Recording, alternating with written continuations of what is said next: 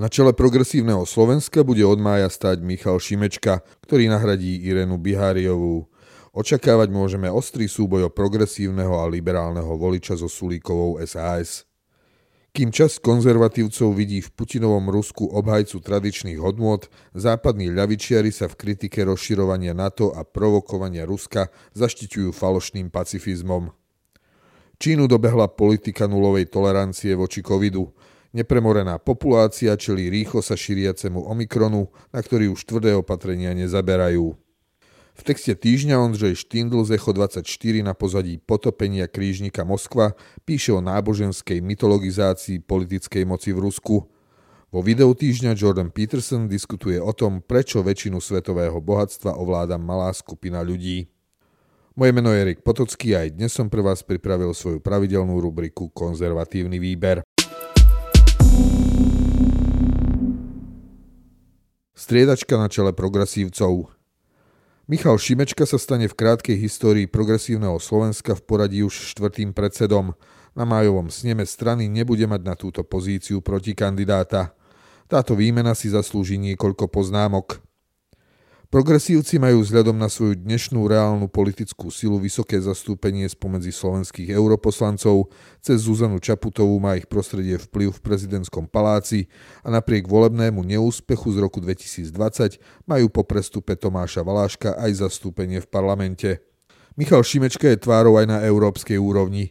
Je síce jedným z mnohých podpredsedov Európskeho parlamentu, ale nesporne platí, že sa tam zviditeľnil svojou aktívnou politickou prácou. Inou vecou je jej zameranie. Šimečka sa podujímal na prednášanie rôznych správ a rezolúcií namierených zväčša proti Poľsku, ktoré sú často až príliš ideologicky motivované narúšať spoluprácu v strednej Európe ako protiváhy tandemu Nemecka a Francúzska. Na predsedníckom poste čoskoro vystrieda Irénu Biháriovú. Tá bola svojho času zvolená ako symbol. Progresívna strana sa chcela odlíšiť tým, že si na svoje čelo vyberie rómsku ženu, v kontraste k špičkám absolútnej väčšiny slovenských politických strán, ktoré vedú bieli muži. Iréna Biháriová však aj podľa svojho vlastného vnímania nebola prototypom meskej ľavicovej liberálky. Hlási sa síce k ľavici, no jej preferenciou boli aj tradičné ľavicové témy chudoby a sociálnych rozdielov. Už od začiatku s ňou nebolo spokojné krídlo okolo podnikateľa Michala Trubana. Navyše kultúrne témy potratov či antikoncepcie Biháriovej vždy vyfúkla konkurenčná es a es, ktorá mala síce z pozície vládnej parlamentnej strany prirodzene väčší priestor, no tvár Irény Biháriovej sa s touto debatou na Slovensku neprepojila. Ďalšiu kľúčovú tému progresívcov, klimatickú krízu, komunikoval len zďaleka a príliš bruselský europoslanec Martin Hojsík. A boj proti nenávistným prejavom, ktorý takisto patrí medzi profilové progresívne agendy, naplno prevzala ministerka spravodlivosti Mária Kolíková, toho času pod krídlami vládnych liberálov. V zápase o voliča s liberálnou es a es preto aj v progresívnom Slovensku pochopili, že politika je tvrdý šport. Vybrať si do čela rómsku ženu môže časť priaznivcov vnímať ako silné gesto, no v reálnom politickom zápase potrebuje každá strana mocensky obratných lídrov. A samozrejme, po útoku Ruska na Ukrajinu už zjavne aj Biháriová pochopila, že stret so Šimečkom, ktorý je v tejto téme omnoho kompetentnejší, by viedol k jej porážke. Preto radšej dobrovoľne volila ústup na podpredsednícku stoličku. Šimečkov plný prestup do slovenskej stranickej politiky znamená, že zápas o liberálneho a progresívneho voliča medzi pé es a es a es získa na nových obrátkach. Šimečka s Valáškom, ktorí sú jasne proatlantickí, budú chcieť využiť každé Sulíkovo zaváhanie či prerieknutie. Takisto je možné, že sa časom zvýši tlak na predkladanie hodnotovej agendy zo strany es a es. Sulík nemá dôvod, aby trochu pritiahol uzdujanie byto Cigánikovej, napríklad v boji za voľnejší prístup k potratom. Krotiť zrejme prestane aj Máriu Kolíkovú, ktorá naposledy príliš nepochodila so svojou novelou trestného zákona na postihovanie nevhodného slovného prejavu. No a v zálohe má aj Miroslava Žiaka s návrhmi na odluku cirkvi od štátu. Kým agresia Ruska tradičné hodnotové spory tieto aj najbližšie mesiace skôr prekrie, časom možno očakávať, že zápas medzi es a es a pé es môže priniesť radikalizáciu tohto ideového prostredia. Liberálno-progresívny elektorát je totiž na Slovensku obmedzený. Dve stredne silné strany neuživí. Ľavica za Putina. Tak ako sme niekoľkokrát aj na tomto mieste písali o fascinácii Putinom u niektorých západných konzervatívcov, lepšie povedané u samozvaných konzervatívcov, rovnaký problém má aj západná ľavica. Západné ľavicové intelektuálne prostredie sa už v tridsiatych rokoch minulého storočia poškvrnilo obdivom voči Stalinovi a jeho budovaniu komunistickej spoločnosti. Dnešní ľavicoví aktivisti a myslitelia však nemajú luxus svojich prapredkov, ktorí mohli tvrdiť a mať pravdu, že netušili o sovietských koncentrákoch, gulagoch, o hladomore na Ukrajine či o monster procesoch. Dnes, keď je všetko na webe, sa preto podobne ako periférna časť pravice snažia svoju náklonosť k ruskému režimu maskovať falošným pacifizmom. Noam Chomsky, guru ľavicového politického myslenia, ktorého predkovia emigrovali z cárskej Ukrajiny, opakuje podobné myšlienky, aké u nás šíria Blaha či Uhrík. Citujem.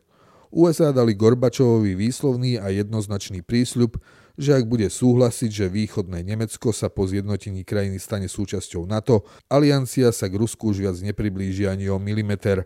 Opakuje Chomsky prekrútenú interpretáciu rokovaní spred troch desaťročí. A nezabúda pridať ani ačohentizmus, keď tvárou v tvár vyčineniu ruskej armády na Ukrajine opisuje zásahy ú es á v Iráne, v Guatemale, v Čile a podobne. Podobne je to aj v ľavicovej frakcii Americkej demokratickej strany. Ani tam síce nechýba odsúdenie ruskej agresie, no s dôvedkom, že je výsledkom agresívneho postupu NATO voči Rusku. Dobrovoľné pripojenie sa krajín bývalej Varšavskej zmluvy opisujú ako násilný akt zabratia nesvojprávnych území vojskami ú es á. Demokratickí socialisti Ameriky už na začiatku vojny vydali vyhlásenie, v ktorom popri odsúdení agresie namietajú voči akejkoľvek pomoci s vyzbrojovaním Ukrajiny, odmietajú zavedenie sankcií voči Rusku a dokonca navrhujú vystúpenie ú es á z NATO, ktoré je podľa nich nástrojom imperialistickej rozpínavosti. Ako Čínu COVID dobehol. Totalitný prístup k nulovej tolerancii covidovej nákazy Čínu nakoniec dobehol.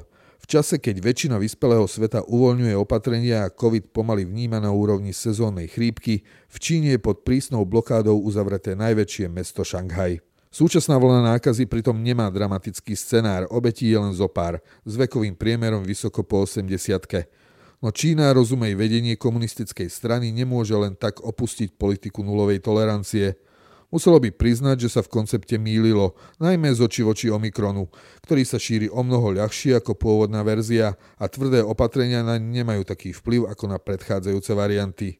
Predchádzajúca nulová tolerancia zároveň obmedzila premorenie populácie a zisk prirodzenej imunity z prekonania covidu. Priznanie chyby znamená v Číne stratu tváre, verejnú hanbu a poníženie. To sme videli už na začiatku pandémie. Bez ohľadu na pôvod, či už išlo o laboratórny únik umelo upraveného patogénu alebo prirodzenú mutáciu z mokrého trhu, Čína jeho existenciu pred svetom niekoľko týždňov, možno až mesiacov tajila. To bola jeden z kľúčových faktorov jeho prvotného rozšírenia po celom svete. Pokračovanie v politike nulovej tolerancie má však dnes aj iný rozmer, najmä v súvislosti so Šanghajom. Je to nielen najväčšie čínske mesto, ale aj centrum čínskej ekonomiky. Uzavretie takejto obrovskej a ekonomicky kľúčovej aglomerácie môže mať ďalšie následky na svetovú ekonomiku. Tu už teraz gniaví vojna na Ukrajine, nebývalo vysoká inflácia a dvojročnou pandémiou rozbité distribučné reťazce. Text týždňa Utopená ikona.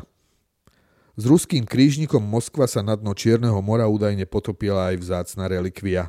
Na palube v lodnej kaplnke sa totiž nachádzala aj údajná trieska z Kristovho kríža vložená v kovovom krucifixe. Predstava kovového kolosu na vlnách naloženého raketami a zároveň posveteného vzácnou relikviou môže na dnešného Európana pôsobiť anachronicky. V niečom však vyjadruje ruskú súčasnosť, v ktorej sa moc okázalo hlási k tradícii, snaží sa z nej urobiť jeden zo svojich pilierov, svoje ospravedlnenie, píše komentátor Echo dvadsaťštyri Ondřej Štindl. Táto fúzia svetskej a duchovnej moci nie je v Rusku nejakou novinkou, pokračuje Štindl. Existovala už za cárskych dôb, za časov Ivana Hrozného a ešte skôr, keď Moskva samú seba označila za tretí Rím. Duchovná moc v tomto vnímaní však nikdy nie je partnerom, ale len slúžkou, ktorá dodáva svetskej moci vyššiu legitimitu a je prostriedkom jej zbožtenia. Málo čo tento vzťah vyjadruje lepšie ako súčasný moskovský patriarcha Kirill so svojou minulosťou agenta ká gé bé, úslužnosťou voči Kremľu, krvilačnými provojnovými kázňami a bizarnou záľubou v drahých hodinkách. alebo známy propagandista Soloviov, ktorý v jednom zo svojich monológov označil Volodymyra Zelenského a všetkých Ukrajincov za diablov a hulákajúc začal na nich uvaľovať kliatbu. Tradícia premenená do grotesknej perverznosti. Moc šalie a tradícia šalie s ňou. Nemôže inak, dodáva Štindl.